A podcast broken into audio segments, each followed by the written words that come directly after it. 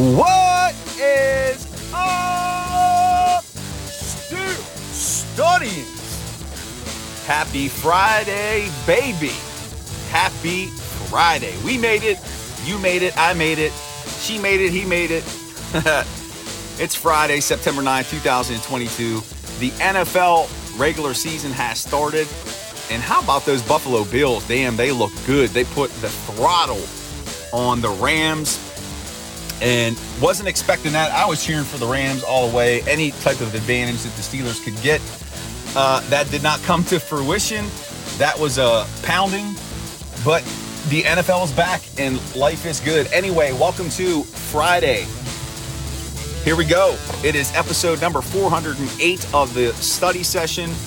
I'm your grateful and appreciative host here, Jeremy Rich, just saying thank you, thank you, thank you for being a supporter of the Steel Study for listening, reading, sharing my work with your family and friends. It truly does mean the world to me, so thank you for that. I hope you've had an opportunity to check out the Steelers season preview that I've been putting together. Just published the review of the special teams, and then I'm going to be putting out my game by game predictions, statistical projections, just to kind of tie everything together. That's going to be coming out soon. And again, as I've been talking about all week, that will be encapsulated in a Steel Study podcast coming your way. So be sure to check that out. And man, I can't believe we're here. I can't believe the NFL regular season is here. It's it's just life is good. If you love the Pittsburgh Steelers, you know what I'm talking about. Last night, I actually had the opportunity. So every year, my buddy and I, who I used to teach with down in Maryland, back in the day. Uh, he is nicknamed the Godfather. Every year, he would send me a picture of his pint glass full of beer. Whenever the kickoff happened on that first NFL game, I'd send him one back. So this year, we were like, you know what? With my newfound free time, I was like, let's watch the game together. So a new tradition was born last evening. We got together, we watched the game. It was competitive for the first half.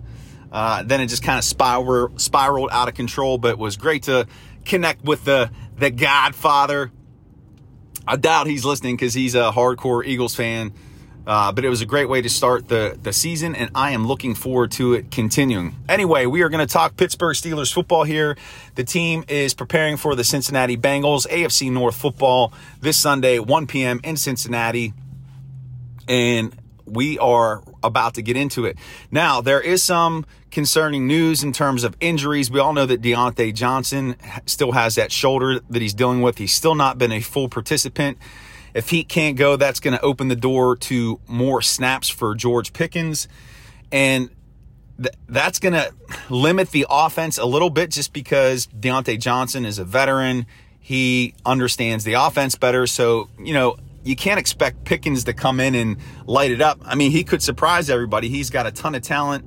We know that he's going to play well, but he's not going to have that veteran savvy that Johnson has. So we'll have to continue to monitor Johnson's participation, whether or not he's going to play. At this point, I'm leaning towards he's not going to go this Sunday. They're going to rest him up and not risk him to further injury.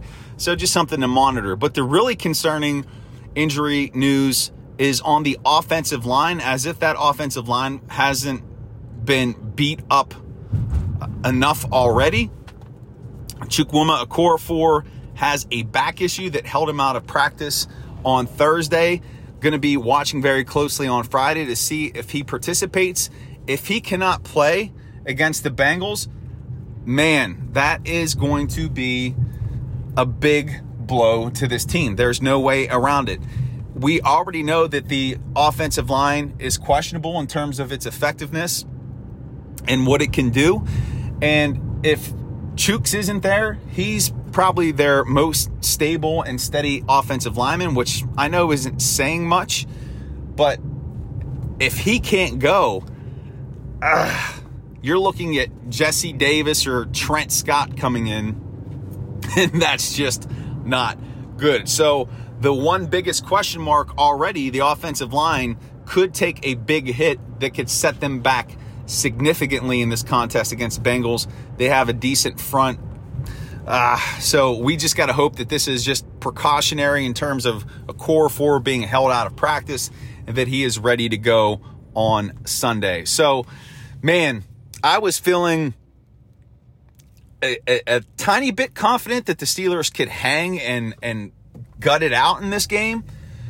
But again, I know Okorafor is not an all world offensive lineman, but if he can't go, wow. So pay attention to that news. We'll we'll have to see how that plays out.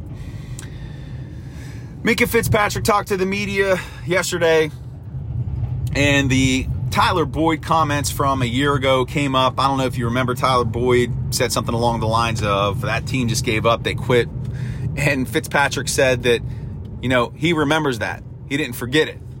And again, bulletin board material, blah, blah, blah, blah, blah. Guys are always looking for a competitive advantage. They're always looking to motivate themselves, fire themselves up. So to hear Fitzpatrick reference these comments, hey, maybe they are going to use that as a little bit of fuel. And here's what, what I'll say about Fitzpatrick. Signing that big contract like he did this past offseason, he had a solid year last year, and not for what he's known for. He's known for being a ball hawk, he's being for being a playmaking safety. He was physical last year. He almost played like a linebacker. He had to come up and stop the run because the front seven didn't get the job done. Led the team in tackles, he showed that he's a true all around safety. He could be poised for a defensive player of the year type season. I wouldn't be surprised if he balls out on Sunday against Cincinnati. And honestly, what it's going to take for this team to be competitive, especially through the early goings of the season as the offense works to come together and gel, that defense is going to have to win some of these games. And that's going to have to come in the form of turnovers. It's going to have to come in the form of turnovers for scores Fitzpatrick could play a big part in that. But hopefully they can make Tyler Boyd eat his words on Sunday. So I mentioned Okorafor's back injury. Just wanted to spend a little bit more time talking about that offensive line. And are they doomed?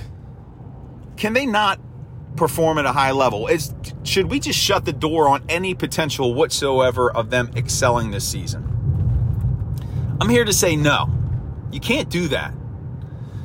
You have to give this unit time to grow, to develop, and it's not just going to happen in training camp. It's not just going to happen in the preseason. It's not going to happen in the first two regular season games.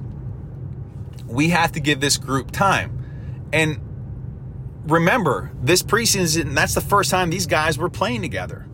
James Daniels still is an outstanding right guard.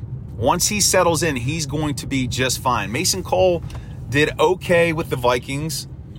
He's not the greatest against the Bull Rush. Kevin Dotson, he's had promise, he's had potential. Let's see if he could live up to that this year. Dan Moore, we know he's got a lot of potential.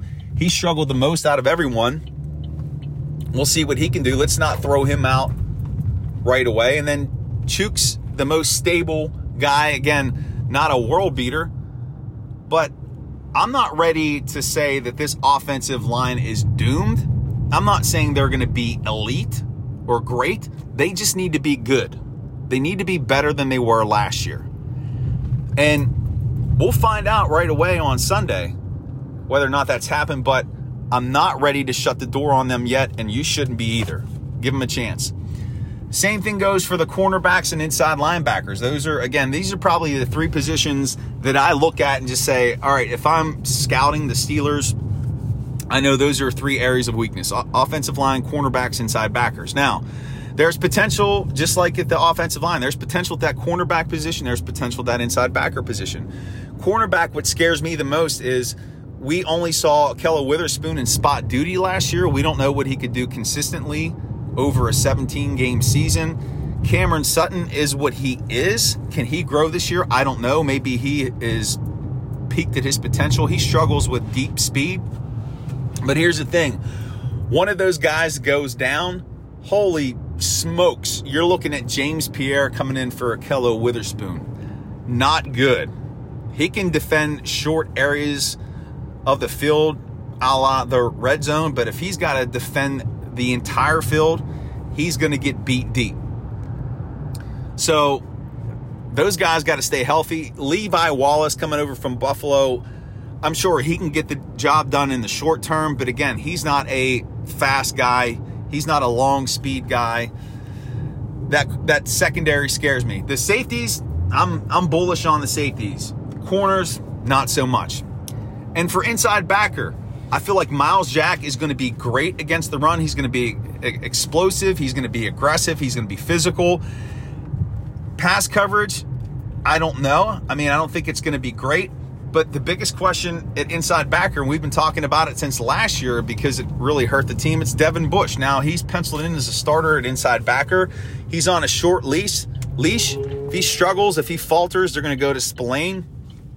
Spillane falters. Later in the season, you could see potentially Mark Robinson getting some snaps, but we really need to see Devin Bush regain his rookie season form. Can he do it? We don't know, but he did have a little bit of splash in that Lions game with the tackle in the backfield. So, again, three biggest positions of weakness on this team offensive line, inside backer, cornerback. However, Let's see how it plays out before we draw any hard conclusions on this team. Let's let them play a damn game first right?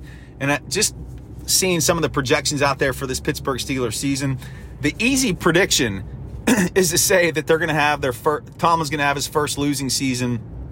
And honestly, logically, when you look at all the evidence, you look at all the positions, that makes sense. It's logical.